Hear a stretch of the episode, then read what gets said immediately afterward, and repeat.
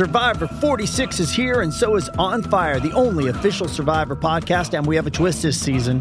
The winner of Survivor 45, Dee Valladares, will be joining us every week. We're going behind the scenes of the biggest moments, the how and the why things happen, and the strategy and analysis you can only get from someone like me, a Survivor winner. Listen to On Fire, the official Survivor podcast, wherever you get your podcast.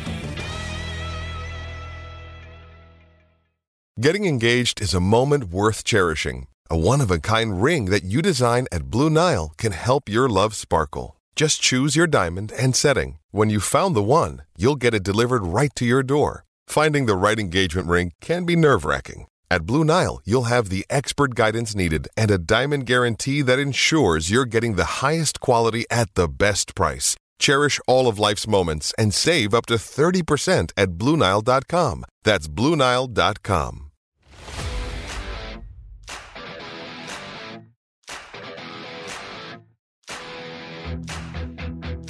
Hello and welcome to the PFF Fantasy Football Podcast. I'm your host, Ian Hartitz, joined by PFF analysts and their own Andrew Erickson.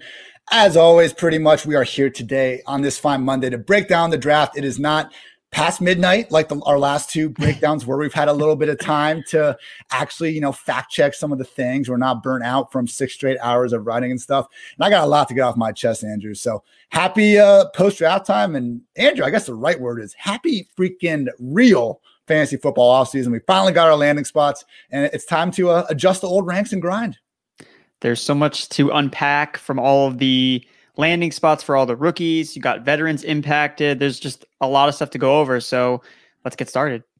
Let's get started. So, everyone, plan for today. Andrew and I go through, rank our top five quarterbacks, running backs, and wide receiver for 2021 only. We'll do some dynasty stuff as the summer progresses. Also, want to look at which non top three round picks we think we can make a biggest impact. As we've talked about on this podcast at length, over 80% of quarterbacks, running backs, wide receivers, tight ends, top performing rookies are drafted inside the top three rounds. There are exceptions. 20% has to go somewhere. We'll talk about who the best candidates are for that. Also, going to go through the biggest winners and losers from a team, not even talking fantasy. We are capable of talking real life football on this podcast as well, oh, no. uh, people. So we'll see. Uh, we'll see how that goes. But yes, thank you as always for tuning in to PFF Fantasy Football Podcast, and let's get it rolling. So, Andrew, hit me with your top five QBs for 2021 out of this class. All right. So my top five are Trey Lance, Justin Fields, Trevor Lawrence, Zach Wilson, and Mac Jones. Why Trey Lance won? Because so we had Shanahan come to a presser today, and they did refer to Trey Lance as they thought the most pro-ready QB, which went a little bit against, uh, you know, kind of the thought where he might be sitting behind Jimmy G. I get it. Since 2010, we've only had four top 10 QBs start fewer than 10 games. So history tells us Lance will be out there. But I mean, this isn't your typical team picking out number three. And as much as we might not be thrilled about Jimmy G, you know, in terms of his overall upside, he's still a guy that can carry the offense. I guess how long do you think till Trey Lance is under center? A month, maybe. Depends on how long Jimmy Garoppolo stays healthy. I guess for me, when I'm looking at ranking these particular players, again, the beginning of the year doesn't necessarily matter as much. Again, you win the fantasy playoffs down the stretch, weeks 14, 15, and 16. So, and you you want to have these guys on your roster before that happens. So, Trevor Lawrence, of course, is going to be the guy that's locked in to start for week one, but that may not really matter as much. Again, this is something that I learned last year. I learned the hard way. I had so much Tyrod Taylor. it's just like an, un, an unhealthy amount of Tyrod Taylor. And if I had just drafted Justin Herbert in all those best ball leagues instead of Tyrod Taylor, I, I would have won so much more money. But because I was so focused on the front end of things and like, well, he's going to start and I like his situation, it's like, no, really think about it. Like when it's all said and done, Trey Lance is going to be under center. Justin Fields is going to be under center. And that's what really matters. Not so much, oh, well, you know, we have to project, we have to put it in this way. We need to, and the same thing with the projections. Like we have to do an 80 20 split with Garoppolo and Lance because that's just the way that projections work. But that doesn't necessarily help us so much for fantasy because we're like, no, well, only one of them can start. So we're going to start Trey Lance when he plays. We're not going to start Jimmy Garoppolo when he plays. And that's kind of the thing about, you know, people have talked about these rankings competitions and like median projections, and you kind of see the best rankers year after year.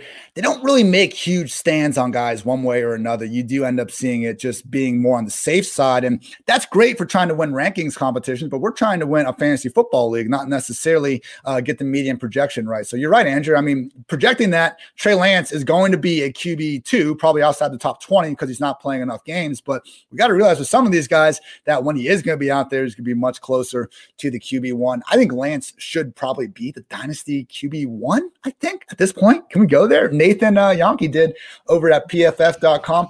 He is just so fantasy friendly. People, he only had one game out of 19, his last 19 games. Only once did he not find the end zone as a rusher or clear at least 40 yards. There's a reason why we called him Taysom Hill with actual arm talent in our PFF draft guide. I would say so. You have Fields too. Yeah, so I went back and forth with Fields and Lawrence at number two. I think that they're really close, but I just look back at the the rushing upside, and again, I, I, know Lawrence has it, but Justin Fields has has more of it, and and that's what matters. Look, if you look at rankings right now, Jalen Hurts, like just look at Jalen Hurts, like how okay, like Jalen Hurts versus Joe Burrow, right? We're having this conversation heading into into you know last year. Okay, who's better? Okay, everyone's gonna say Joe Burrow. Everyone's drafting Joe Burrow. No one's drafting Jalen Hurts. Jalen Hurts is now going ahead of Joe Burrow. Like it, it doesn't matter who's actually better in real life. So if you say Trevor Lawrence is better than Justin Fields in real life, okay, like that's fine. The Jaguars clearly think that. But a lot of people, number one, don't think that. A lot of people thought it was really 1A and 1B. And if it's really that close, then I'm going to go to the guy that's going to turn to his legs more often than not. And also, some of this Urban Meyer stuff has kind of got me less than enthused about great, how this about how this offense is going to look out. So, yeah, Justin Fields for me, I think just kind of at two.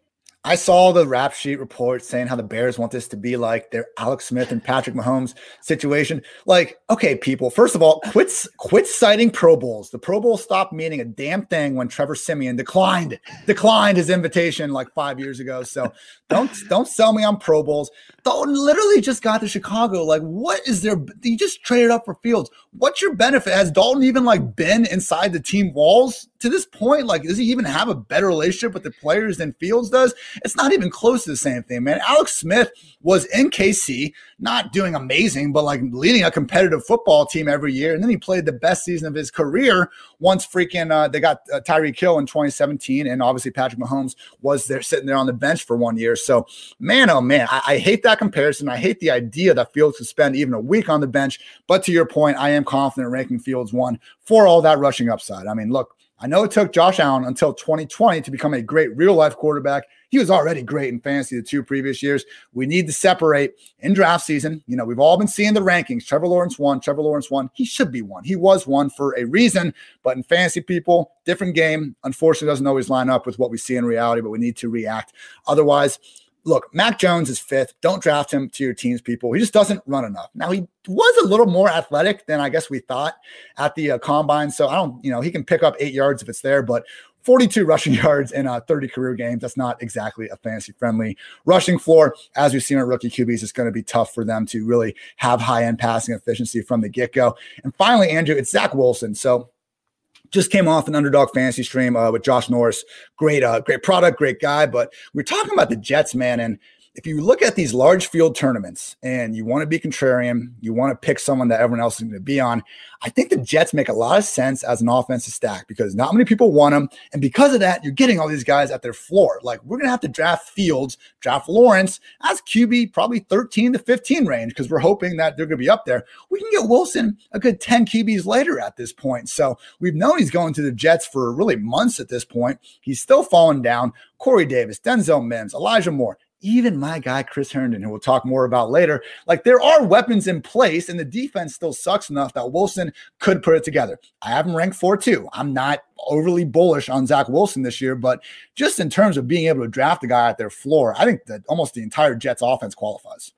Yeah, Corey Davis was someone that I had wrote up after he signed with the Jets as someone that I, I didn't like. I didn't really like the landing spot. I didn't think that he could really be a number one. And then you realize he's the wide receiver 50 or, or something like that. And it's like, okay, well, I mean, clearly I don't like him as much as everybody else does. So I guess I'll I'll draft Corey Davis. But again, yeah, they're they're all going too late, and it's just the stigma about the Jets. Everyone still thinks. I mean, like if you ask half the people who play best ball, it's like, oh yeah, Adam Gase still on the team. Like he's still he's, he's like his his aurora, his stench that he's left there just lets this impact on us. All the prayer yards we chased last year are just it's so hard to go back to it. But again, it's coming from a different quarterback this time, and, and Zach Wilson has a, really talented arm. So he should be able to make some throws downfield. That's good for Elijah Moore, good for Denzel Mims. So, and, and look, the defense again, Robert Saleh is there, but the personnel, especially in the secondary, I mean, their cornerbacks are still looking mighty, mighty shaky. They didn't draft any defensive players until the fourth, until day three. I mean, they went all offense because I think they know it's like, well, we're going to hope the coaching really just kind of comes through here because we don't really we need to focus on offensive personnel first. So I think the defense is still going to be pretty shaky, and, and they're going to have to they're going to be trailing in a lot of games. And again, people. So once this gets twisted, where you know social media graphic comes out where Ian Hartitz told you to don't leave your drafts without Jets players, like I'm not asking you to pick between like Corey Davis and you know like Diontae Johnson. You're picking between Corey Davis and like some rookie that hasn't even been inside their team's walls yet. So remember, we don't hate players, we hate ADPs, and right now all those Jets ADPs are not worth hating. Moving on to running backs. So I want to go off for a second on some of this backlash towards Steelers RB1 Najee Harris. And honestly, Joe Mixon too. I've been talking about these guys and the amount of replies I'm seeing where they're like, oh, check the O line, bro. How many there are more O line experts on fantasy Twitter than I have ever seen at this point that not only, I guess, can read to 2020 stats, but also project forward to 2021. I understand the Steelers do not have a good O line. I wish they would have done a better job improving it this offseason. It just doesn't matter as nearly as much as we think it does in fantasy. And also, don't over freaking don't over exaggerate our own ability to properly assess what's going on with these offensive lines. Because look at last year, because everyone wants to say Steelers were 31st in PFF run blocking grade. Let's take a look at the other running backs that were on these bad run blocking units. Let's see how that went. Austin Ekeler on the dead worst uh, offensive line, RB11 in PPR points per game. Myles Gaskin on the Dolphins, who ranked 30th, was RB12. Ezekiel Elliott was RB16. Melvin Gordon, RB23, David Johnson, RB15, Josh Jacobs, RB14, James Robinson, RB6. People, did James Robinson do so well last year because he was truly just this uh, incredible talent that defenses had no answer for on the 1 in 15 Jaguars, but James Robinson just, you know, no one ever had an answer for him, even though they knew that's where the ball was going. No, he did it because Dalvin Cook and Derrick Henry had more touches than him, and that was it before he got hurt. Only four running backs had at least 300 touches last season. It's just become more rare than ever to get that three down workhorse, and Najee Harris fits that mold. So, yes, the O line isn't great, but Najee one of the best catch radiuses we have seen from a running back. Anybody's idea of a great pass catcher, he's going to have more than enough volume to return likely RB1 value, man. Andrew, we talked about this post draft. We have him kind of ranked RB15, RB16 right now. But the more I look at it, man, he's definitely the rookie RB1. And I think we need to try to make a way to find room in our top 12, top 13 sooner rather than later. I don't I don't think it's really that hard to explain. Again, you you mentioned the volume, and that's really the key thing here. Look, James Robinson wasn't talented enough because clearly they drafted another running back. So the Jacksonville Jaguars, at least the new head, the new staff wasn't convinced. But that's the thing, you know, it's all about the volume, and that's what Najee Harris is going to get. There's no one else in that backfield. Like he's gonna he, he's he's gonna average what three and a half yards per carry or something like that. It's probably not going to be great, but he can catch passes. And yeah, I I couldn't agree more. And I even think the three and a half, like James Conner averaged 4.3 yards per carry behind that O line. I, I, you know, Steelers were a 12th ranked scoring offense last year. I know it got ugly towards the end of the year, but I just think we're over exaggerating a little bit. But yes, Najee Harris should be consensus rookie RB1. I don't even think people are debating that as much, but I just think in the overall hierarchy, not just rookies, uh, consider pushing him up the ranks. Andrew, who do you have at 2 3 between Javonte and ETN? I'm assuming those are the 2 3. Yes. So those are my 2 3. I have Javonte at 2 and then ETN at 3. Same page. That's that's where I had them before too. And again, their situations are, I say, with, are pretty similar. Again, they're both kind of sharing backfields now, or potentially in a potential committee with Melvin Gordon for Williams, and then obviously James Robinson. But for me, it was just I just thought Williams was the better prospect coming out, so I kind of still lean towards him. And I guess you could argue that you know Melvin Gordon's a free agent at the end of this year. There's a new GM that came in. One of his first picks he makes is a running back they already got rid of Phillip Lindsay. So again, they may not be happy with the who they have there already. And Pat Shurmur, the head, the uh, offensive coordinator of the Broncos, really has a history of bell cow backs. Like he's yeah. really more about the bell cow and not really split time. I mean, they didn't really split carries with Lindsay and Gordon last year that much. I mean, it was really, I mean, it was really more Melvin Gordon as the guy, and then it was Lindsay kind of working in periodically at times. But I think that it's going to be Williams that that takes over. Again, I still like ETN too, but I, I kind of view them pretty similarly. And then it's like if the market is higher on one, I'll probably just be drawn to the other. So I'll probably end up just taking whoever's cheaper. I I wouldn't. He doesn't have the same height, but 2021 Melvin Gordon strikes me as 2020 Leonard Fournette, someone I want under absolutely no scenario, even if they're you know deemed a value like wherever they're kind of falling, because I really don't think the potential is there for a three down workload, and it just seemed like a committee back. It's going to get replaced it would not shock me, man, if Melvin Gordon even gets like cut from that late season DUI. If they just don't think he's doing much, I, I would have thought probably punishment would have come from now, but it's not a good situation. I'm looking over the cap right now. The Broncos could save about seven million against the cap, only leave two million dead money if they can find a trade partner for Melvin Gordon at some point after uh, June 1st. So unlikely, but I'm with you. I do have Javonte ahead of ETN because from Urban Meyer's lips, I see Carlos and James, the one-two downhill powerful running backs, and I see Travis. There's times where he could be in two backs, and Travis is a guy that goes out, or we're still playing with it. But he's certainly a third down back, and he's a guy that's a matchup matchup issue for the defense. I think a lot of that is coach speak. I see Etienne being the undisputed lead back sooner rather than later in that backfield. But I'm going to have them ranked right next to each other. And for me, Javonte's worst case is a two back committee, Etienne's three backs. So yeah, I'm with you, Javonte. And uh, moving on to four and five.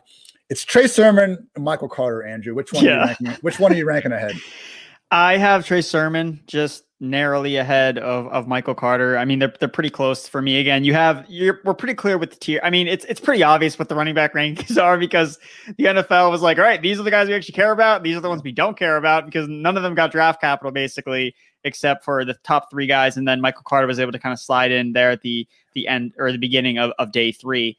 But it's just a matter of yo, if if those guys get the action, if they get the ball, then they're going to produce. They're both running in Shanahan esque offenses with the outside zone. So we know that they're going to be efficient. They were both efficient runners in college when they were featured as the running backs there.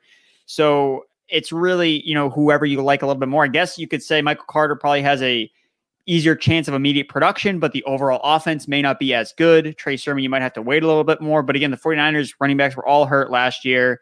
I would expect Raheem Mostert still open the season as the starter, but again, he's has an expiring contract. He's also 29 years old, so that, that's obviously up in the air. They like Trey Sermon, and then the Jets obviously like Michael, Michael Carter. So it's really close for me, but I guess Sermon, if because if they're both established as the workhorses, which ultimately that's what we want, or else it doesn't really matter, it would be Sermon that probably the better running back. Going into the draft, I think the five kind of backfields we identified as the most fantasy friendly. Top three were easily Jets, Falcons, Steelers, and the 49ers and Cardinals were kind of there rounding out the top five. So it's really not that bad for Sermon. I mean, Mostert, I've been loving most of the entire offseason. I, every time I do a best ball draft, I try to get that guy. Uh, so I'm pounding table for him. But yeah, I do think Mostert's going to be the 1A, and Sermon is likely to be the 1B, and he's going to be involved. So I guess the assumption that I don't like that I see some people making is that Michael Carter necessarily has this easier role to like a workhorse uh, type of spot. Like, I don't know, man. Tevin Coleman has a history with LaFleur. He's kind of like Carlos Hyde, where I'm not worried about Coleman. I'm not worried about Hyde. But when you put them with a coach that seemingly likes them, I mean, it doesn't really matter what we think. It matters what that coach thinks. And he brought him in for a reason. There are there are other guys there, but I just think more than anything, the Shanahan's in recent years have used more of a committee system. So even if it's an easier backfield for Carter to quote unquote take over, like I'm not sure that's even really in his range of likely outcomes because we could just see them kind of rotating touches between him and who else. So easily big five. I'm slightly sermon ahead of Carter with you, but I think more than anything, like hopefully I'm hoping their ADPs settle kind of hopefully in the low 30 range because then they're like dream zero RB candidates. Yeah. We just don't know enough right now to move them up higher. Yeah, I'm really worried that they're going to go up to like the fourth round, and yeah, it's it's just because because that's what happens because people figure out like they we all established him as the guy, and then they that's when things that's the dead zone. Like that's the RB dead zone where you just don't get any benefit for the running backs usually taken in that range because they usually have a lot of downside that people just aren't factoring in because of just the scarcity of the position. Like it's it's just a new backfield. We don't have a good feel for it. Week one's to come around, and if Michael Carter has an eighty percent snap rate, you know there's to be a lot of victory you know, a lot of well-deserved victory laps will be taken if you really make a stand on the guy. But you know, that un- just be careful. Those ADPs start shooting up. Just re- realize these are uncertain situations. As great as these guys could be, it's not a guarantee either one will be starting. Moving on to wide receiver, Andrew. I think there's a tier at one. Maybe I'm going against the grain here, but I think Ja'Marr Chase is 1A and DeVonta Smith deserves to be 1B. Are you with me, or do you think Chase should just be head and shoulders ahead of everyone else? I think Chase should be in his own tier. I think that's that's kind of how I've always kind of seen it to an extent, whether it was in dynasty rankings, whether it was in best ball rankings. I mean, I think we talked about it on one of the recap podcasts, but we had him up at like wide receiver 25. And I think that the other rookies for me don't fall until the wide like wide receiver 40 is kind of where I have the the other rookie receivers kind of coming in with with Smith there as well. So I, I just think that the the Bengals offense is just going to be one of the most fantasy friendly that you could potentially ask for. Their defense is absolutely terrible. They throw all the time, and you have this connection with Joe Burrow and Ja'Marr Chase. I mean, look, it's weird because we haven't seen Ja'Marr Chase play in such a long time, but I just have this feeling that the minute that he steps on the field, we're going to be like, oh my god, like this was the dude in 2019. That's why he won the Biletnikoff. Like this guy is just an absolute monster, and rightfully so. It's going to push guys like Tyler or uh, Tee Higgins a little bit to the side. But again, it would not surprise me at all to see the Bengals support three top 30 wide receivers. Again, we see this occasionally with one or two offenses every single season, one that just is so pass heavy and doesn't use a tight end. Sounds a lot like the Bengals. Yeah, and good points. I have Chase number one, so you know, don't let this be a reason not to draft the guy. I would just say though, having Higgins, having Boyd, we're probably not going to see Chase just have like 140, 150 targets. And I do think that is in DeVonta's potential range of outcomes. If I had to say, gun to my head, who's going to have more targets in 2021, I do think DeVonta has more targets. I think Chase is better enough, good enough, and a better offense to warrant uh, the higher ranking. But I do think it's a little bit closer than a lot of guys make it out to be. Are you with me though that DeVonta over Waddle, Andrew? Again, I like Waddle. If I was running an NFL team, I would pick Waddle to be my wide receiver before DeVonta. But just based on the targets, based on the Eagles likely having a far worse defense than the Dolphins, I think DeVonta is a safer play than Waddle. I still have Waddle higher. Ow, so, uh, so, Andrew. So the thing with Waddle, I just love his role in the slot. And again, they don't have a lot of possession receivers in the Dolphins offense.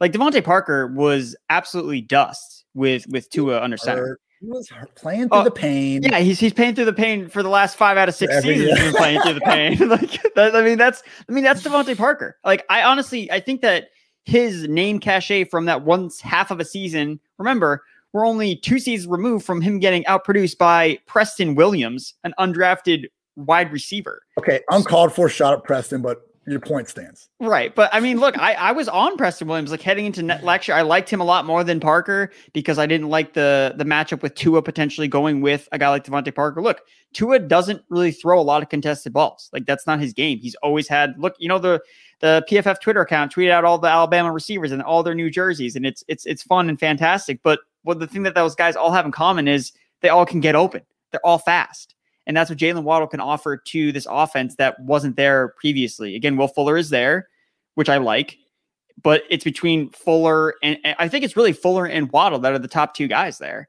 And I just think that t- Waddle's explosiveness and his usage in the slot I think that he just he might have just a little bit more upside. Look, again, I, am there's no denying that Smith is going to lead the Eagles in targets. Yeah. I don't deny that at all. But you know, Hurts, how how good is Hurts as a passer? Like like like realistically, so that that's a big question mark. I would say the good thing with Hurts, we've already seen him throw for 300 yards twice. It took us three years to be able to say that about Josh Allen. So even if he's not, you know, ever going to be just the most polished passer from the pocket, he can put up numbers when negative game script comes along, which is all we need. You have not changed my mind about putting Waddle over Smith, but I will be moving Waddle up probably the ranks because I, I don't know, Andrew. I need you to spell it out for me. I guess I didn't realize, you know, looking at Parker Fuller, Preston, like my goodness, I don't like the term injury prone, but if there's a more potential injury prone wide receiver room in the league, I'm not sure. Uh, I'm not really sure there is outside of Miami. So maybe I'm still bitter that all those uh, last round Lynn Bowden picks are probably going to be going to waste from my pre-draft uh, best ball ser- series. But at a minimum, I do think there should be a tier gap between uh, your wide receiver three, whoever it is between Waddle and Smith, and your wide receiver four, which I'm guessing is Mr. Elijah Moore. Yes, Elijah Moore is my wide receiver for I it sucks because I really wanted to put Terrace Marshall somewhere in the top five, but can't, can't do, dynasty maybe. I think dynasties is okay. Dude, I just can't I can't get on Sam Darnold, man. I just can't do it. And and I think that this is also important. Like right now, it's really I, I kind of started looking at this. It's really easy to find a lot of late round quarterbacks you like it, it's really easy to paint the picture of, oh, well, this team added these weapons, these this team added this weapon. So when we all start to realize that, okay, well, just because they all added weapons, hey, who had good weapons last year? Drew Lock. Just saying. like kind of. Kind, oh, you, you, really want to make that argument against the biggest Drew Lock apologists out here? well, I'm just saying. Yeah, all those the 35 snaps you had from Courtland Sutton were awesome, or Jerry Jeudy having 10 drops. nah, I know what you're saying. I know what you're saying. But uh, that's why Sam. I'm just uh, yeah, I, so that's with with Terrace Marshall. But with Elijah Moore, I think that he fits in really well with Zach Wilson. He's a home run threat from the slot. Zach Wilson's got a rocket arm, go downfield. I'm just been hearing some mixed reports about this Jamison Crowder thing. Like that's it's it's weird. It's like we have the Zach Ertz thing that's kind of like looming. All right, we know he's going to get traded, but it like hasn't happened yet. So I can't move Dallas Goedert in the rankings like I'd like to. And then Jamison Crowder. I mean, all indications show that he should get cut. Like they saved $10 million. They just drafted a slot wide receiver. Like, why wouldn't they do it? But I guess it's not on a time schedule. So I guess because of injuries, it's like, well, we're not going to cut him just because we can cut him whenever. So I guess that's one thing that's kind of yeah. concerning. I guess that's true because that's the confusing part with a lot of these guys. Like, for example, uh, with the Aaron Rodgers trade, it's so unlikely a trade with Rodgers happens until after June 1st because that way uh, the Packers would be able to spread out his uh, like salary this year and next year and help their cap a lot. And that is the case with a lot of guys. That June 1st deadline it could become different if they're released before or after. But Crowder, it doesn't matter. They could cut him today and they would save 10 million. They can cut him on July 30th and they would save 10 million. So yeah, I'm not exactly sure what they've waited so long for, but I guess they're not in a hurry. It's just kind of a dick move to not let the guy like go out. You know, like we were all praising, you know, the Texans for being, cl- you know, how classy the Texans were for, you know, letting JJ Watt go pick his destination instead of, you know, actually trying to get something out of him. So maybe they're out here dangling Crowder and trade talks. I don't know, but yeah, Elijah Moore should be in there sooner rather than later. You don't use that early of a pick on a guy to uh, you know make him your number four receiver unless you're the New York Giants uh, potentially. Andrew, number five receiver, I think could be where we d- differentiate. Maybe I don't know. We haven't looked at each other's list yet. I have maybe Detroit Lions wide receiver one, Amon-Ra St. Brown, breaking my rule of top three round wide receivers. He did go with, I believe, the second or third pick of the fourth round. But my goodness, man, top five wide receivers under contract for the Lions right now. Breshad Perriman, who I like. That's great. Yeah. Tyrell Williams, good when he's healthy, hasn't been healthy for a while. Kalif Raymond, one trick pony field stretcher, and then Quintez Cephus and Victor Bolden, who we don't really need to talk about. So, you know, St. Brown, five star going into USC, uh, really seems like a guy that will benefit from the slot. And, you know, maybe he, maybe just maybe he's Jared Goff's new Cooper Kupp. Honestly, man, as long as the reviews for any wide receiver going to Detroit were just like dog shit, I was going to be on whoever land this situation because just nobody has more available targets. And as much as I was talking up, you know, the Jets is a potential again, contrarian, late round, best ball stack. The Lions kind of fit that mold too, man. If you're trying to win a million dollars and separate yourselves from, again, tens and hundreds of thousands of other lineups, Jared Goff is going to be chucking the ball around. Go look at the last five weeks of 2019, man. He was the QB5 when they were asking him to throw the ball 50 plus times a game. It's going to be ugly. Like, but when you can get the guy in probably the last round of any draft and flank him with Perriman and St. Brown, you know, I'm throwing up my mouth thinking about it. I'm not completely sold on it, Andrew, but somebody is going to produce in this Lions target in this Lions offense. It might as well be St. Brown. Yeah, we don't we don't post screenshots of our our lion stacks no, in best no. ball on, on we, the Twitter. We, we, keep those ones close to the vest. on the Twitter sphere. Yeah, I like Rashad Perriman a lot again because he's going to be the outside uh, perimeter receiver and Amon St. Brown. So he wasn't a player that I was particularly high on moving in like during the pre-draft process. But again, I'm not going to say, oh well, I didn't like him, so I'm not going to think that he can be a productive receiver in his year one because he has the probably arguably the best opportunity because all the teams that needed wide receivers either drafted terrible wide receivers, Titans, or just didn't draft any receivers at all. So from an opportunity standpoint, I think that Amon-Ra St. Brown does like have leaps and bounds over many of the other rookies, and he that's where he's been from best from the slot, and that's the a, a position that the Lions didn't fill with Perriman or with Tyrell Williams. But he is not my number five because I want to weigh talent a little bit more in this particular exercise. So I'm still going to go with Rashod Bateman uh, with the Baltimore Ravens. I think that the way that the Ravens are constructing this offseason, I think that they're going to try to throw more. Like there's been so much put on about Lamar Jackson. He can't throw and he can't do this. He can't do that. It's like, guys, he won MVP like two years ago. Like, lay off. Like, oh my God. Like, chill out. Well, uh, it's it's crazy. It's like if he rushes for 100 yards, like, well, he didn't throw for 300 yards, so he, he has 60, 62 passing touchdowns over the past two years. No one's trying to say he's like Mahomes, but can we stop the running back jokes? Like, come yes, on. It's it's ridiculous, and, and that's the thing. Like, if there's one thing that can make up for a lack of volume, is kind of what I figured out is efficient passer. And I know Lamar Jackson can do that. Like he's already done it before. And again, I'm not saying he's going to have an absurd touchdown rate, but it's it's in his range of outcomes. Like he could definitely have a median between his MVP touchdown rate and last year's where it really fell off. But you know, that was to be expected. But if it goes somewhere in the middle, okay, well, Rashod Bateman as a potential, you know, alpha X wide receiver that he came into the draft came out of school as like that's his role. I think that he has a legitimate shot to be their number one wide receiver. So that's kind of why I like Bateman at five. Just trying to buy the talent. The situation again, the passing volume is not there, but hoping that Lamar Jackson can kind of vault him up there. And it's always tough to again. I'm, I'm I'm happy you are adjusting your ranks heavily as we should, as we all should with these landing spots. You know, Andrew, I know you were super high on our guy Elijah Herbert. Unfortunately, I don't think we're going to be talking about him on that on this podcast for too many more days. The landing spot just matters so much, everybody, and we'll continue to harp on that. Yeah, I mean, look, I'm not entirely sold on St. Brown, but I just think that the volume there is enough to win it out. If Bateman can be the number one wide receiver in Baltimore, like absolutely, I just wouldn't be shocked if hell, I mean, he might not start the season in three wide receiver sets. It could be Watkins, Brown, and Duvernay. It that just could be run first offense, going to be crowded. Maybe the talent wins out. We shall see. If you do believe the talent will win out and you want to put some money behind it, feel free to go over to our friends at Underdog Fantasy. If you like fantasy football, and if you like playing fantasy for money, you need to check out Underdog Fantasy. Underdog's got everything, including season long and playoff best ball. Best ball is a season long game where you draft a team like you normally do. But that's it. There's no in season roster management. Underdog automatically selects your best performers each week, saving you loads of time. So go to Underdog Fantasy, deposit $10 using promo code PFF and get a free PFF Edge annual subscription. $40 value, everybody. Just 10 bucks at Underdog. Ooh. That's promo code PFF. Draft now at Underdog Fantasy.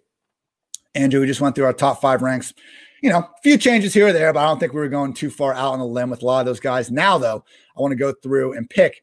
You know, we'll discuss more than one guy, but basically, give me your favorite non-top three round pick for running back and wide receiver. But first, just your non-top first round pick at quarterback. So for me, it's going to be Kellen Mond. I think that he offers the most fantasy friendly skill set of any of the other quarterbacks, whether it's Kyle Trask, Davis Mills. So Mills, like looking more at him too, he didn't really start that many games in college. So I'm actually not as certain that he's actually even going to start if Deshaun Watson's not there. And it could be Ty- again this Tyrod Taylor thing. Just always, I'm always wrong about Tyrod Taylor, so could be totally wrong here again. But Kellen Mond might offer enough that if Kirk Cousins has a couple bad games here or there, that the Vikings might consider, hey, like let's go with this kid here. And again, you know, Kirk Cousins kind of gets that mantra. And again, his his contract also gets like super expensive. So the Vikings have an opportunity to look at another quarterback and save potentially like I'm pretty sure his, his contract turns into like $40 million like hit next season. Jeez. So it, it gets really pricey. And if the Vikings are going in a different direction potentially. So I think I, I like Kellen Mond. All right. I got an undrafted free agent I like more than Davis Mills. Because Davis Mills has the best chance to start, you know, yeah. 17 games outside of these other guys. But guys, he's just st- such a statue. Like okay, if Davis Mills starts 17 games, he's like probably someone that deserves to be ranked as a top 25 QB just because he'll have enough volume to get there. But never, ever would you want to even start him. So, you know, that's just one of those things. Not, we just can't get, we can barely get behind like statue quarterbacks when they're an awesome veteran like Matt Ryan. We just cannot do it on a rookie and arguably the single worst offense in the NFL. So, with that said, I think you're right with Mond, but what about Jamie Newman, undrafted free agent with the Philadelphia Eagles? My okay, I lost two draft prop bets. I mentioned, I think, on one of the shows. I thought DeVonta Smith would go over 11 and a half. I didn't think the Giants needed a wide receiver. You know, we saw how that worked out, so I'll take my L there.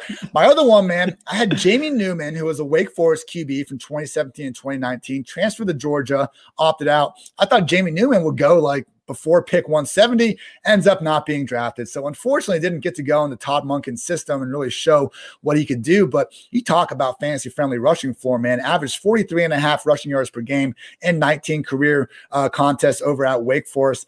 Jalen Hurts, you know, not, not not exactly playing the best way to not get injured. You know, some of the hits he's taken out there. Backup is Joe Flacco. Like Newman could just be their QB three, and after Flacco, you know, has a bad game or two, maybe he's out there sooner rather than later. I think ultimately the answer to who our favorite non first round QB is is probably just no. But Newman and Mond, if you see them popping up later in the season and spot starts, those are the ones that might actually be able to offer us streamer ability.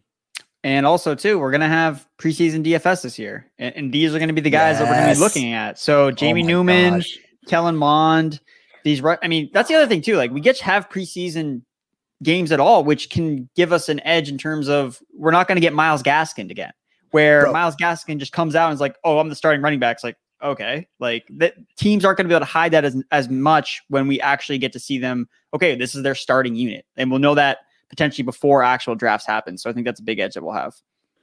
Tweeting this right now. Jamie Newman is going to be a preseason DFS god. You are so right. Because look, Flacco is like the perfect, Flacco's their backup. He doesn't need to play a snap in the preseason. They no. don't want to get Hurts hurt, like, you know, pun intended, whatever. But uh, with Newman, man, he can just be out there for three quarters at a time okay, we've we've lost enough listeners talking about preseason DFS here in May. So moving on to running back. Okay, obviously Michael Carter is the number one non-top yeah. three running back drafted, as Kevin Cole br- brilliantly wrote on PFF.com.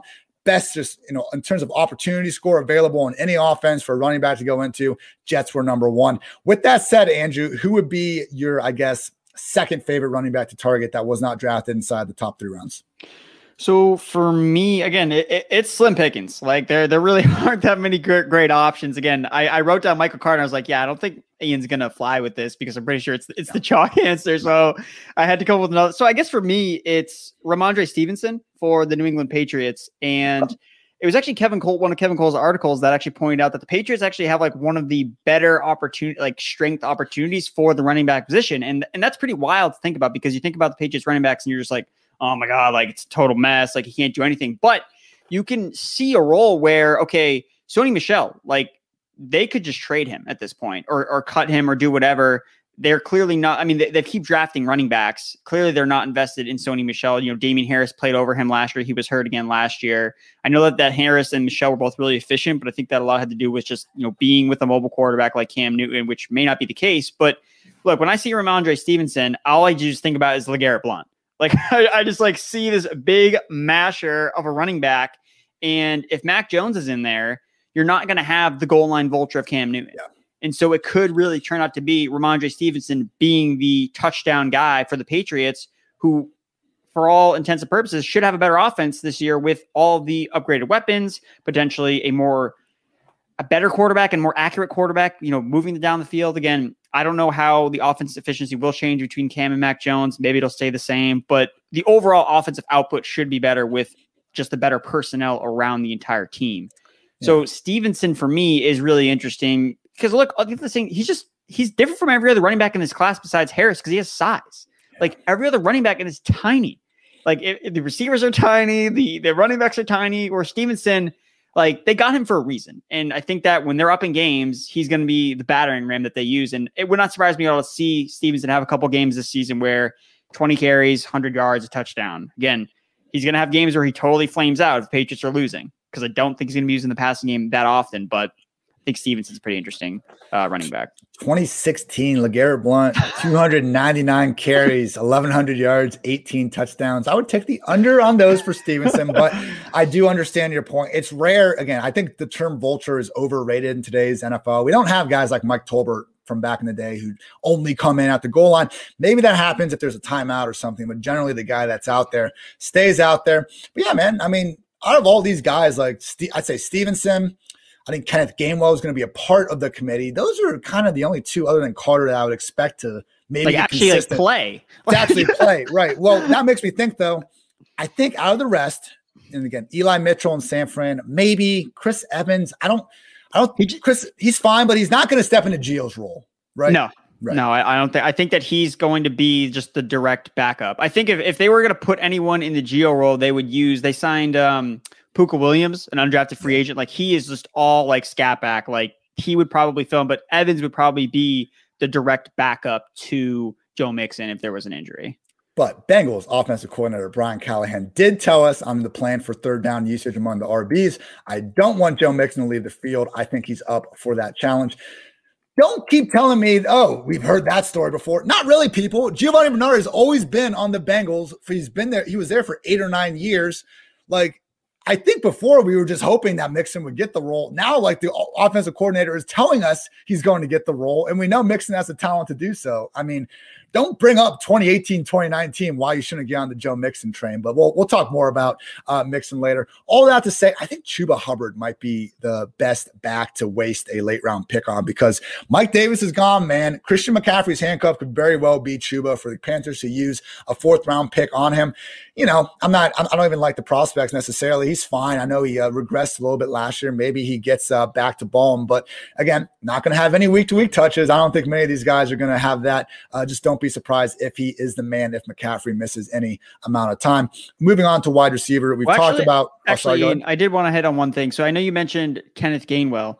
Yeah. And so the one thing I had, the, the one, my one issue with Kenneth Gainwell is so Nick Sirianni's already come out and said that, so the former offensive coordinator of the Colts, he's already come out and said that he wants Kenneth Gainwell to be like Nyheim Hines.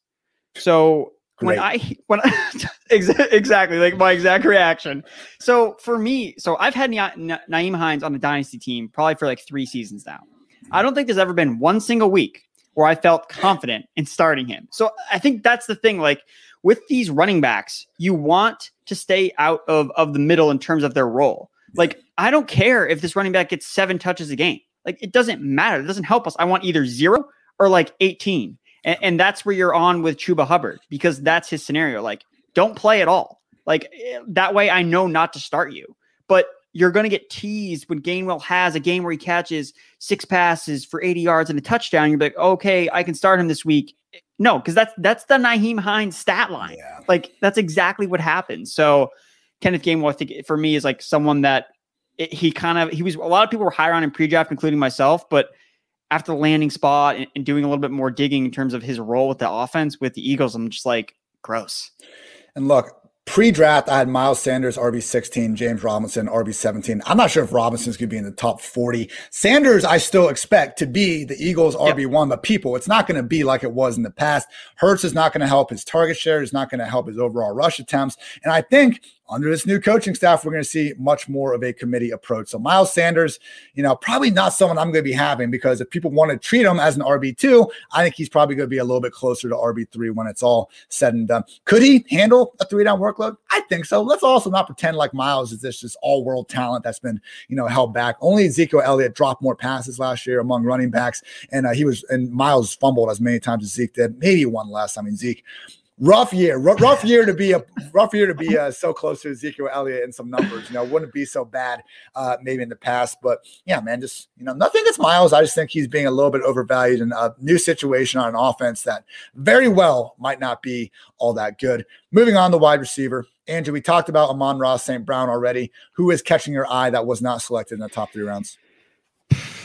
It's it's tough again. So I like Tylan Wallace as a talent, but I also realize that the target share again, you know, Bateman I can get behind because I think that he can at least start, but then you have Wallace who would even be behind Bateman at this point as a fourth round pick. So again, that one's tougher to get on. So for me, I kind of have to go even deeper, and it's it's Dazz Newsome.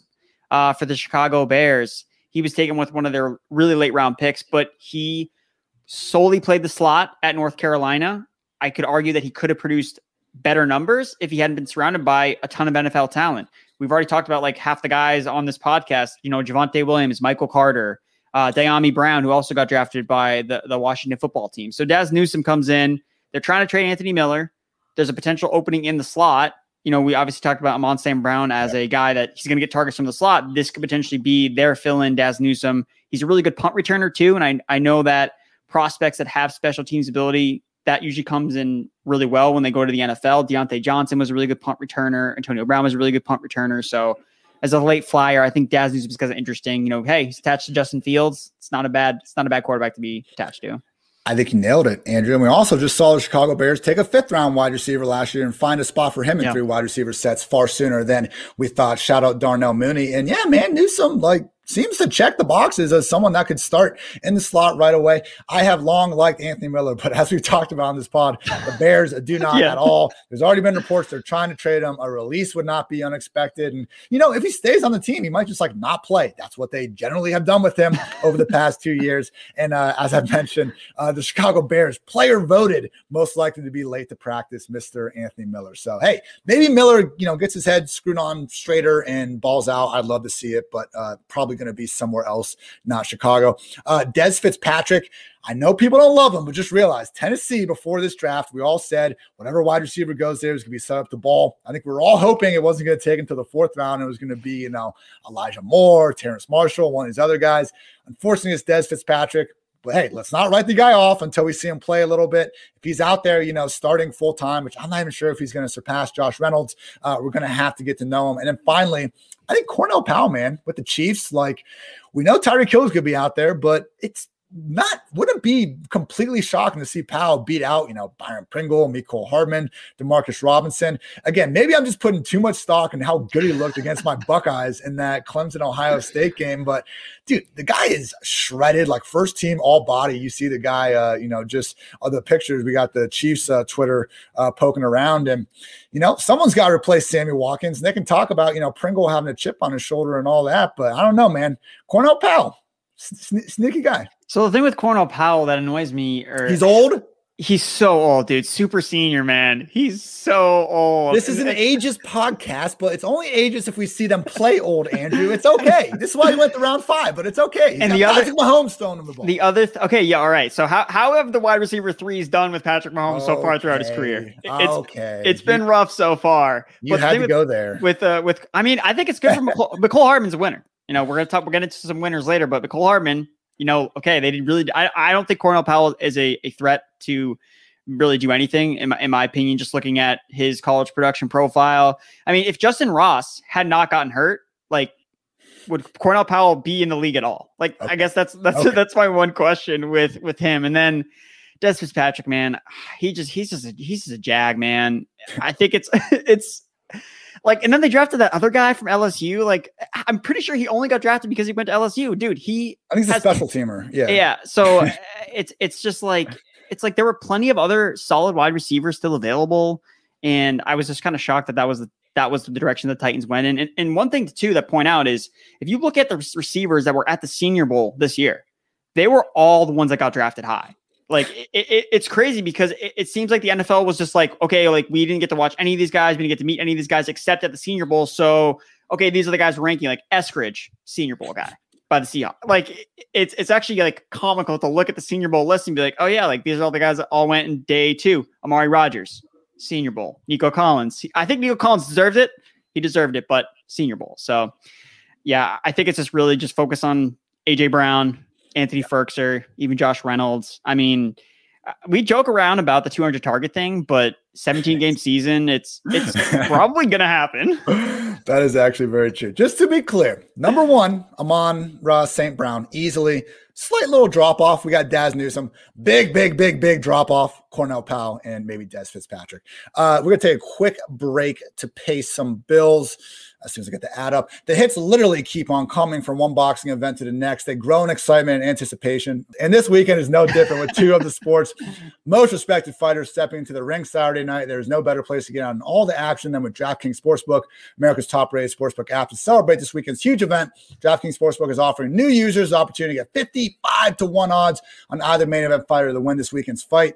Download the top-rated DraftKings Sportsbook app now and use code PFF when you sign up. Limited time, all new users can bet $1 to win 55 bucks on this weekend's main event. Who is it? That's right. DraftKings Sportsbook is going all out for new users, offering them chance to win 55 to 1 odds, 21 years or older, New Jersey, Indiana, Pennsylvania only. New customers only. Restrictions apply.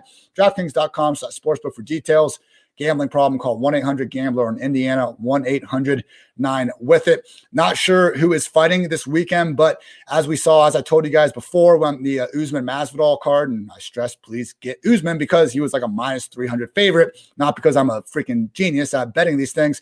Just uh, before you get that 55 to 1 odds, don't just pick a fighter, look at the odds on DraftKings Sportsbook and pick the one that's probably a massive favorite because boxing is half of a fight and usually a pretty rigged sport anyway. So, that's that. Andrew, moving on now. We talked about the rookies now. We're going to change pace a little bit. I want to look at the biggest winners from their team not drafting a position. And I mean, look, there's, we could talk about this for an hour. So just kind of focusing on, I guess, maybe one guy per position, and we'll quickly discuss the others. Uh, who at QB do you say, hey, I mean, they have no competition now. Things are looking even better than ever for 2021. I think it's pretty, I think it's Matt Ryan. I mean, if they could have, they could have drafted Trey Lance, and that could have set him up for okay, is he going to play the rest of the season, or what's going to happen with him? But instead, they just gave him arguably the best tight end to come out in the history of the NFL, in Kyle Pitts. So, look, we we talk about having the mobile quarterbacks that we want, but if you have you know you can't always get one. Hold on, hold on, hold on. That was a hell of a hyperbole you just said right there.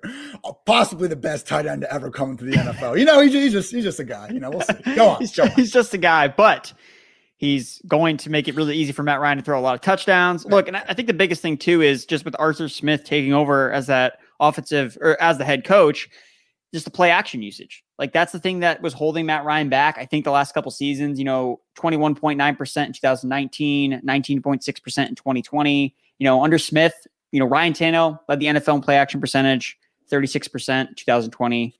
And, and Matt Ryan's been, you know, in the in the low end 20 percentage the last couple seasons. And you look back to Kyle Shanahan, that was when Matt Ryan was all about play action. So yeah more weapons, if they keep Julio, I, I, mean, I think Matt Ryan has a chance to, you know, again, throw for like 5,000 yards. Yeah, I had Matt Ryan number two, but just because I think he probably would have been a strong candidate to start anyway. But it is good they got him Pitts instead of like Lance. I hear what you're saying there. Uh, other honorable mention guys: Drew Lock, Teddy Bridgewater. Assuming a certain, assuming a certain Green Bay quarterback doesn't eventually make his way to Denver. Sam Darnold, obviously. I mean, look, you know, Andrew, it's like the opposite of the "I can't quit you" meme. It's like I can't quit you, Sam Darnold, and I want to keep doing so. But the more they keep surrounding this guy with good uh, play callers and weapons well, at least they're gonna know. They're gonna know it like right away. It's like, okay, uh, well, did, we, did it work? We, we, already know Sam Darnold's going to play lights out in the preseason too, which is going to make this like even harder to wrap our minds around. But things are looking, you know, it's objectively good for Sam Darnold. All these things have been good for his uh, process, no doubt about that. To uh, Jalen Hurts, more guys that we can start again getting just fully behind if we want to, uh, because of the lack of competition.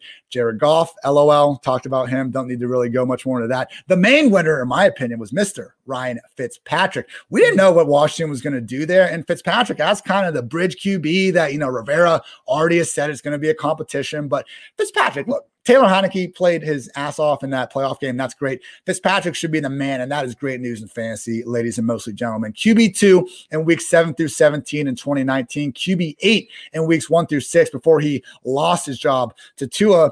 I mean, look, you know, he was coming in like fourth quarter is halfway through the third and like really playing well consistently despite having these awful situations and the same horrendous receivers that Tua was being forced to throw to. So, man, Fitz I know earlier in his career he was much more boomer bust, but we've only seen mostly the former here in recent years.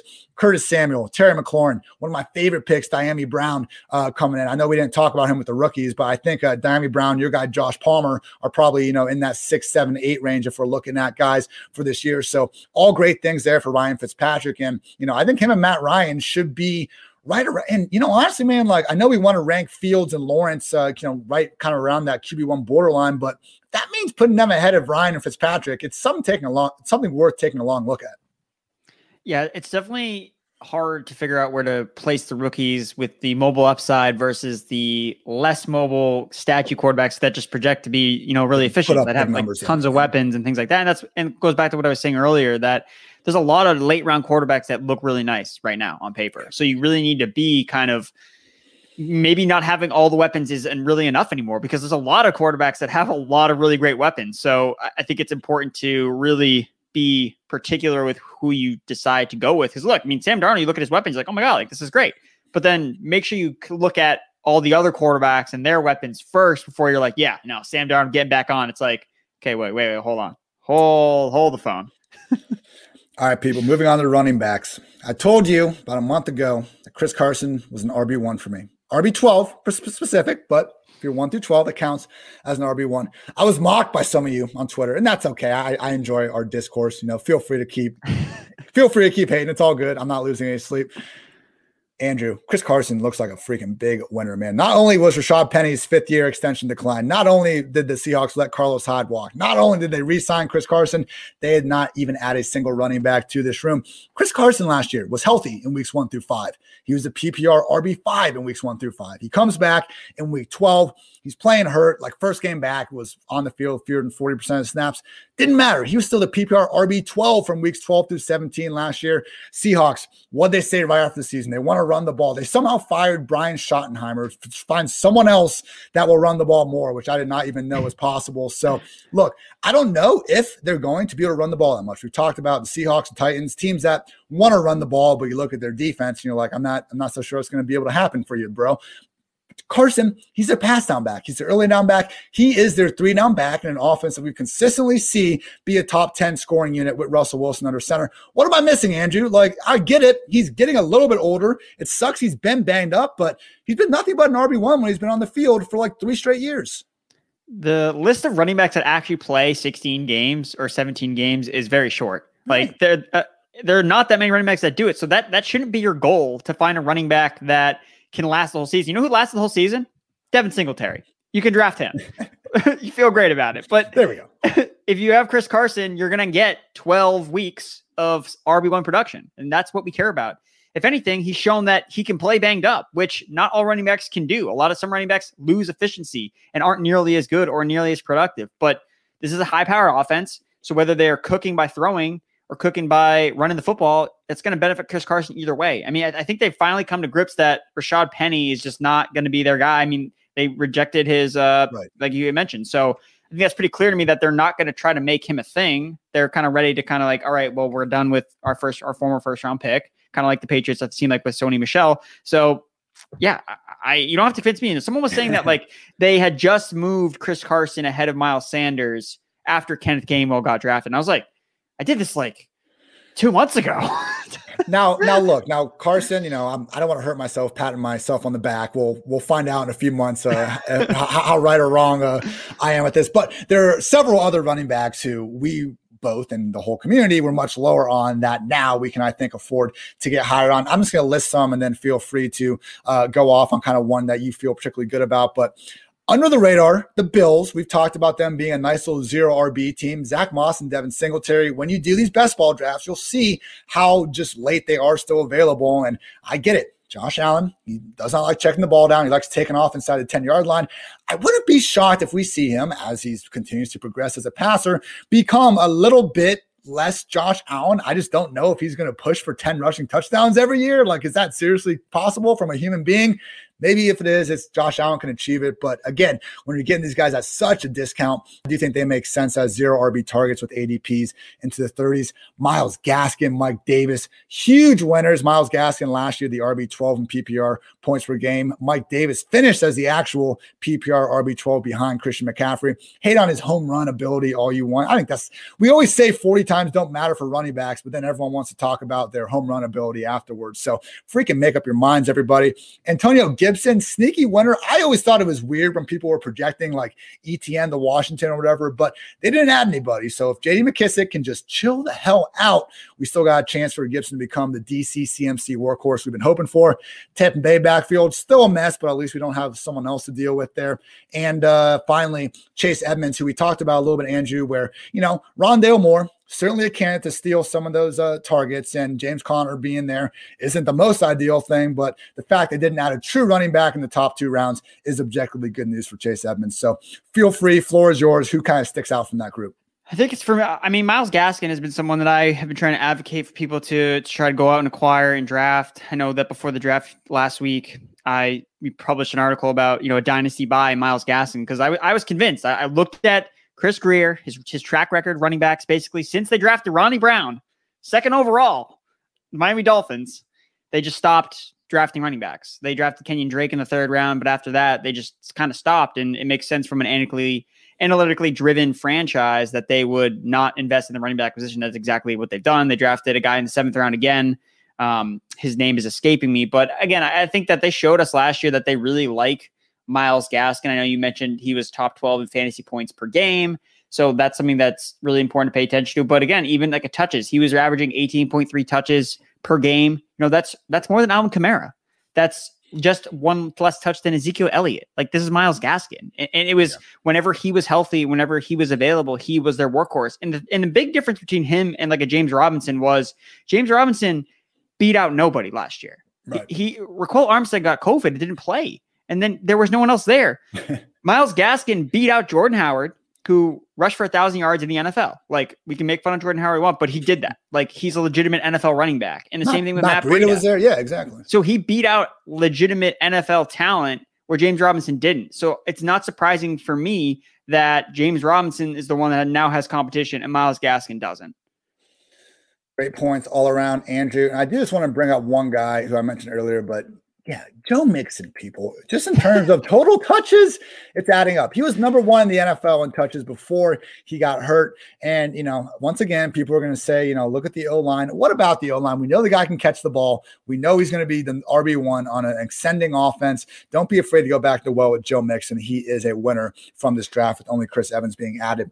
Now, for the wide receivers. I'm going to run through some of my notes here. As you said, Andrew, AJB 200 target season fully in the works, feeling good about that. The second Aaron Rodgers, that saga is truly solved, people. Like if Davante Adams not catching balls from Aaron Rodgers, like we've kind of joked around about AJB, the wide receiver one. No Aaron Rodgers, no longer a joke. AJB will be the wide receiver one in fantasy land. I cannot wait.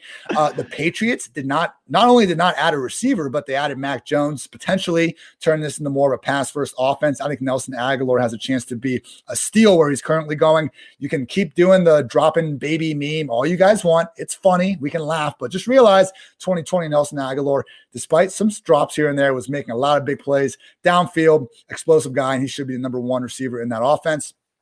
Indy, Jacksonville, Raiders, more offenses that didn't add anyone. Look for their incumbent guys to take steps forward. I know Indy and Vegas are so crowded, but Jacksonville, DJ Chark, Laviska Shenault, guys, I'm really going to be rising up through the process. Talked about Detroit already, Breshad Perriman maybe being a winner. The Saints only took a round seven guy. Andrew and I, we aren't thrilled about Tre'Quan Smith, but he is someone that, you know, we do see the value go up. And this one surprised me. I must have missed it. The two like free agent signings that I just did not remember happening and then was kind of shocked to see them. It was when Joe Flacco, I found out he was a member of the Eagles, and I was like, hold on, when, how, why?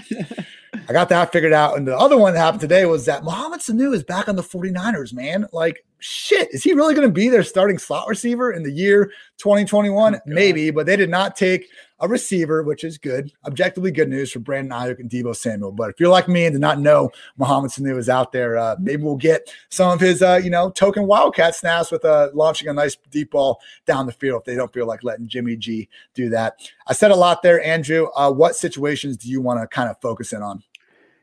Yeah, so I think that Michael Thomas is just so underrated again, or, or, not really again. Like last year, he was a wide receiver one overall, and now he's basically getting like in the third round. So mm. for me, we've said this on the podcast before, but like you want to get AJ Brown and then you want to draft Michael Thomas because the guy again, he's actually got what he's got his 2019 season had to get 185 targets. I, I get people are concerned about the quarterbacks, I guess, but when he played with Taysom Hill, Taysom Hill was targeting him like no one else, and Jameis Winston we have a track record of him supporting two wide receiver ones with Chris Godwin and Mike Evans. So, I, I, mean, look, Drew Brees, yes, he targeted Michael Thomas a lot, but he also was targeting him five yards downfield. So there's a an element of upside now with Michael Thomas, who yes, he's not known as a deep threat receiver, but he's just never been asked to do it because his quarterback that wasn't part of the offensive game plan. Like it's going to be part of it, especially because you mentioned is Tre'Quan Smith the number two guy? Like, okay, that usually means it's going to be Michael Thomas. Look, a lot of times we we try to find you know these number two guys, but more often than not, it just it ends up being just more targets for the alpha. like the alpha just kind of, and especially when we know the alpha, who we already know who it is. We, it's established. Yeah. So with Michael Thomas, with AJ Brown, I think it's pretty clear. And then uh, you mentioned the Jaguars. So the Jaguars are really weird because if you look at their their vacated targets from last season, you know, they ranked third in terms of target percentage of vacated targets, which is really weird because you look at their depth chart, you're like, who did they lose? It's like, you know, they just got rid of like all the like the low hanging fruit that were like getting targets. Like Keelan Cole is gone, Chris Conley, Chris Conley's gone. Um, it's weird because you'd think, wait, those guys were getting targets, but like yeah, they they were legitimately really getting targets. So for them to not add a receiver, I think until like the seventh round. So I guess really nobody, you know, Shenault, you know, just praying that that Urban Meyer doesn't like Shenault or something because he wanted to replace him with Kadarius Toney. Hoping that's not a thing, but it's good. It seems like both of those guys are going to get a lot of volume. Well, that problem doesn't exist. Yeah, I mean that was the you said before, like starting to worry about Urban Meyer when he's that distraught over not getting Kadarius Toney. It's like, uh, Urban, like, why is that? Like, Urban, why are you that upset about Kadarius Toney? Aaron Rodgers, why are you that upset about Jake Kumerow? Just, uh, you know, kind of classic. Uh, why the F was it between Muhammad and McLovin type vibes uh, going on there? Uh, yeah, quickly again, just to conclude some of these big veteran winning wide receivers. Nelson Agholor, seriously, people, like one of the cheaper number one receivers we're going to be able to get now. I think a similar sentiment can be said for Breshad Perriman. and yeah, Laviska Shenault and DJ Chark are going to be guys that I'm going to be trying to probably not quite wide receiver two land, but you know, high end wide receiver threes I'm going to actively be targeting. Last point, it's got a quote, got a quote from uh, John Lynch, who might know something about this situation, but John Lynch said, let me find it, that the 49ers are encouraged by Jalen Hurd's rehab, and they think he will be ready to go. Oh man, Jalen Hurd, for those that don't know, split carries with Alvin Kamara. So you already know I'm sold on this guy because he's you know your typical RB wide receiver hybrid that I just get infatuated with. Split carries with Alvin Kamara at Tennessee. Comes out as a wide receiver, misses his whole first year because of injury. He's coming on the pre or okay, came on the preseason his first year, like had two touchdowns against the Cowboys, was looking good gets hurt, misses that whole season, misses all of last season. But Andrew, he's coming back. I'm not sure where all these Man. touches are going to come from. I'm not saying you should go draft this guy, but I am saying I'm, I'm excited to maybe watch Jalen Hurd play regular season football. I mean, Jalen Hurd is either just as he's either better than Alvin Kamara or the coach of Tennessee is just an absolute moron. Bro, like imagine pick like you know Kamara again, first team all swag, and you're you're putting the six four like two twenty guy out there, and not even like Kamara was objectively better than Hurd at Tennessee, but it wasn't like Hurd wasn't doing anything. I mean, yeah. it's, it's a fun highlight tape to watch uh, if you're bored at, at midnight like uh, me sometimes. Tight end position, I'm going to reel off some of the big winners. Anthony Firkser, he arguably like one, like regardless of position, one of the biggest winners here. You know, with Jonnu Smith gone, we're fully expecting Firkser to be the guy in that Tennessee tight end room. My guy, Chris Herndon, is once again back in action, looking good. The Jets did not draft a tight end. You know, I, I just have this sick feeling in my stomach that we could see Zach Ertz make his way over to Gang Green. That's going to be a sad day. I can just see my mentions being flooded right now. But right now, people, I know I let a lot of you down last year and you wasted those 15 round picks on Chris Herndon. All I'm saying this year is you can get him around 17. So don't be don't be so quick to say no. Um, I do worry, you know, looking at the Bengals and the Cowboys, you could say that them not drafting Pitts was good, but I would just caution Uzomah, Blake Jarwin coming back from injuries, Drew Sample and Dalton Schultz, uh, respectively, were good enough last year in their absence that I think we could see a little bit more of a 50 50 split. Uh, and again, all these wide receivers to throw to in these offenses, even with pass catching backs. I'm not going out of my way to get a Cincy or Dallas tight end, even though I do see the scenario where uh, it could work out. Adam Trautman with the Saints looking good. I mean, not having the wide receiver added means he could theoretically be their number three pass game option behind Michael Thomas and Alvin Kamara. And finally, with the Rams, man, not only did Gerald Everett leave, but they really just declined to replace him. So Tyler Higbee uh, also popping as a post uh, hype guy. Like, right, you know, it's always a little tongue in cheek with uh, Chris Herndon. Like, please take Firkser, Higbee, and Trautman ahead of Chris Herndon. I'm not trying to, you know, screw everyone over again, but I will say, you know, I was just doing a best ball draft. There will be situations where all these people are gone. You need a third tight end. Chris Herndon can be your tight end three in a best ball tournament, Andrew. How's that for going out on a limb for a guy? Dude, I, I, I don't draft three tight ends in best ball, only two. So going to be my number. Is going to be my number two guy. But there we go. Okay, okay. You had me in the first half, but uh, it ended up being okay. But you can't forget about our our guy TJ Hockenson, who's going to. They need to get him a life True. jacket because he's going to. So that's the thing with Drown him. So, targets. So, so, so he he's basically he's like my Kyle Pitts cutoff. So I will rank. I think the highest I can rank Kyle Pitts is five, regardless of like however situations play out. Julio Jones is gone or whatever. So like I, I will easily rank Kyle Pitts over Mark Andrews, over Goedert, depending on how situations shake, shake out. But Hockenson's kind of like my cutoff because I, I, think Hockenson legitimately has the chance to be he so see so many targets in that offense. Like he fits really more stylistically with what Jared Goff does. Like Jared Goff doesn't really throw the ball downfield a lot it, it's really more in that intermediate to short level where he actually was decent as a in, in terms of PFF grade from 10 to 19 yards downfield. Perfect for tight ends. Hockenson is someone that I'm just super excited. And he doesn't cost what it costs to put up Waller or the stats that Waller have or George Kittle or Kelce. Like Hockenson, like I think like the fourth or fifth round, I think is just absolute money. I am with you. And look, people, I mean, do you remember why Tyler Higbee was randomly the tight end six last year going yeah. in. It was because of that stretch he had at the end of 2019 with nobody else to throw to. And we saw Goff enable Higbee to four straight games with over 100 yards and then only eight catches for 84 yards and a touchdown in the final week. So it's a new offense. But right now, the lead projected target leader in anyone's book is TJ Hockenson. And we do know Goff, when asked to, with one tight end, can enable one fantasy. So great stuff there. All right, everyone, we're going to close things out here with a look at our favorite and least favorite draft from, again, a real life perspective, uh, not so much with the fantasy. So, Andrew, hit me with your favorite and least favorite draft.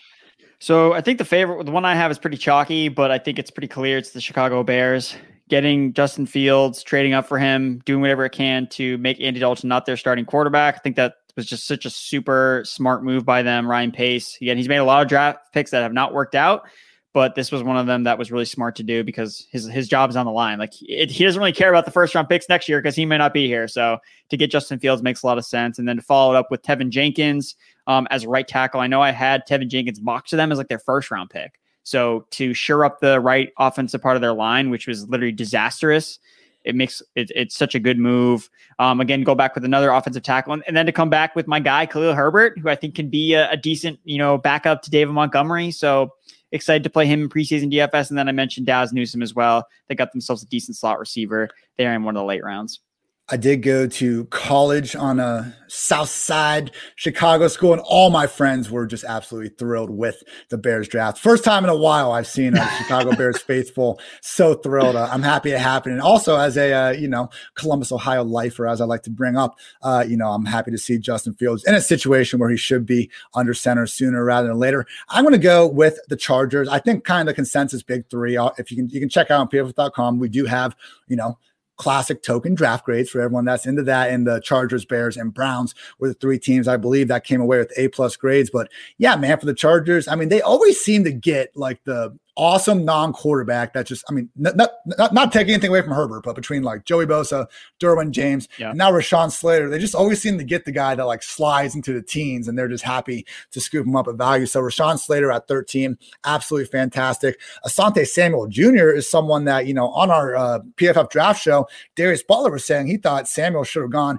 in round one over some of the guys that were taking. To get him in round two to replace Casey Hayward is fantastic. Josh Palmer, your guys, an upgrade at wide receiver three. You know, we'll see how many targets he gets behind Mike Keenan and Ekeler, but at a minimum, he's going to be a nice real life upgrade, I think, over Guyton and Tyron Johnson. And, you know, they just continue to fill out the defense afterwards. So please, football guys, I'm knocking on wood, but keep Joey Bosa and Derwin James healthy for one year. And maybe, just maybe, this Chargers team that every single year looks so good on paper coming into it can actually turn that into some playoff success. We shall see. My bad team, I guess. I go with the Cardinals, man. I just I don't trust Cliff to use Rondale more properly. I think that's just where it kind of comes down to. Like, great player. I get it. As Austin Gayle said, you know, Calvin Johnson's stuck in Wes Walker's body, and I'm not willing to say that's not true, but you know, I remember when draft Twitter was all over Andy Isabella. Some were calling him the number two receiver in that class. And when he fell to Arizona, it was, you know, everyone was so pumped because there was no target competition at all. Now there's more target competition because AJ Green got like seven or eight million somehow. I have no idea why anyone would pay him that much money after last year, but he's there. We have DeAndre Hopkins, who commands arguably the most target share in the league. He's there. Incumbent starter, Christian Kirk. And then we got more guys like Isabella that could just feasibly keep Rondale off the field. So maybe, you know, fake sharp cliff turns turns it around and he gets sharp and all that. But I just don't quite buy it, man. And then, you know, the first round LB, uh, Zaven Collins, look, 6'5, 270 with coverage skills. He might very well be a great player, but there might not be a more sorry cornerback room in the league right now, man. And for them to only really address that with a fourth and sixth rounder, I mean, we got Robert Alford, Malcolm Butler, and Byron Murphy starting right now, man. That's that's going to be DFS heaven uh, playing wide receivers against this Cardinals team. So, hey, maybe the front seven, you know, they're going to, they got Chandler Jones back healthy. So maybe they're just trying to get the pass rush juiced up enough so that they can, you know, help ease up the coverage concerns. But I would certainly like to see them have uh, both situations a little bit more under control. So really going through the drafts, I was surprised I didn't see more train wrecks. I mean, some teams, you know, like the Rams uh, or the Texans, like you're not thrilled about it, but they just didn't really have many picks to work with. So, you know, I don't want to come down too hard on the Cardinals, but just based on those first two round picks, uh, I don't think they did a good job really filling some of their major holes. Uh, any other team that really pissed you off, Andrew? Giants. I really wanted to draft Lyman, honestly, because I thought, you know, as a Daniel Jones stand in my own right, I really think that they need to protect him a little bit better. They say that they're confident in the guys that they have, and that's the reason why they didn't, you know, add anyone to the O line. But you know, Darrisaw was there, available for them at pick twenty, and they chose Kadarius Toney. And again, like you mentioned with Rondale Moore, look, this Giants offense, it just looks stacked on paper. It's stacked, stacked, stacked, and then you got Kadarius Toney, and then you have Jason Garrett. Like he he's literally the question mark, and it sucks because we can do all the analysis we want about you know Daniel Jones and how great he is throwing downfield and how they can use Kadarius Toney in the screen game and the pat like but it doesn't matter because if Jason Garrett doesn't do what he needs to get done, then it's all gonna crumble. so yeah, I was literally just talking to uh, Josh Norris about this before this podcast, and he was saying how you know everyone sees Andy Reid getting Mecole Hardman, and they want to get their you know gadget speed guy to kind of replicate that. And we were both just like, okay, Andy Reid can't make it work. Like, what's Jason Garrett and Daniel Jones gonna do? Like, no way. Uh, yeah. So for me, it's like Kadarius Toney just has. It, it, sucks because like I hate to like bury a guy before he's even like literally stepped on the field, but I just find it he's going to be facing a very uphill battle to be like even a fantasy relevant guy. He was a first round pick, so that's going to be attractive to a lot of people. But again, there's there's too many targets in the offense that are going to be going away from him, and I just I don't see it really working super super well. He, they also drafted uh, Azeez Ojulari from Georgia, um, but if you look at the last couple Georgia guys that they've drafted, really hasn't worked out well. I don't know what I mean. Dave Gettleman clearly knows someone at Georgia, and that's why he keeps continuing to draft Georgia Bulldogs. But you know, one of them I can't remember it, but one of the guys was the cornerback that got arrested and is like literally not even in the league anymore. Um, so a lot of their I don't know who he's talking to at Georgia and the, the information he's getting in, but it clearly it hasn't been working super super well. So that's that, that's something that I, I didn't really like either, and just them not addressing the the offensive line, I just think was a, a big a big no no because that's what they needed to upgrade with, and they just didn't do it. And, and there was a guy that was clearly there. If Darrisaw had been gone or whatever, like okay, I, I, get the pick, adding a receiver, but I mean, I would have added a different receiver altogether. So. I think a similar sentiment could be said for the Steelers. Najee and Freiermuth, you know, I think a great running back and great tight end. But if you look at what they probably needed, more so it would be uh, Lyman. You know, credit to them for spending on the position rounds three or four. But man, we're pretty much looking like a 2020 Rams situation where it was a bad offensive line last year. They haven't put many resources into it. We're just going to have to kind of hope that some of the incumbent guys can uh, step their game up. Not impossible. And, you know, I'm not, again, don't fade a high volume running back just because they're O line people, but I do think the Steelers probably deserve to be uh, in that worst draft class conversation. That's going to do it, everybody. Thank you for tuning with us on the 76 and going minute long podcast. Andrew, good stuff as always, bud. What do you got uh, on pff.com this week? So, just a couple recaps winners and losers from the draft, talking about fantasy breakouts, fantasy non breakouts, who's going to disappoint. And I actually did a the UDF tracker. So, it's over on pff.com. Nice. I, I was searching for it, couldn't find it. Talked to Austin. You can do it, Andrew. So, I just spent, you know, two hours searching the internet, Twitter to figure out all these undrafted free agents. So it's up there, it's live, the tracker. Uh, the Patriots at this time have not added anybody. They're the one team that has zero UDFA add additions, just Belichick doing his thing. I don't know why, but once I know it, the tracker will be updated. Bill just went crazy day one of free agency so we could start vacation early. Does the draft and he's like, I'm done. I'm done. We got our guys. We'll we'll see what goes on there. We got our opt outs coming back this year, but yeah, everyone make sure you check that great stuff out from Andrew and at Andrew Erickson underscore on Twitter. I have a my top five rookie QBs, running backs, wide receivers, and tight ends for 2021. An article went up uh, this morning at pff.com. We'll have a veteran piece on Wednesday and my updated top 150 ready for Friday. And people, tentatively, we are scheduled to have none other than Bengals wide receiver Tee Higgins on the podcast. It's Friday. Very excited to ask him 10 questions about this and that and maybe get us some, you know, good dirt, if that's the right word, on some fancy stuff going next year. Yes. So fingers crossed that comes to fruition. Thank you as always for tuning in to PFF Fantasy Football Podcast. He's Andrew. I'm Ian. Until next time, take care, everybody.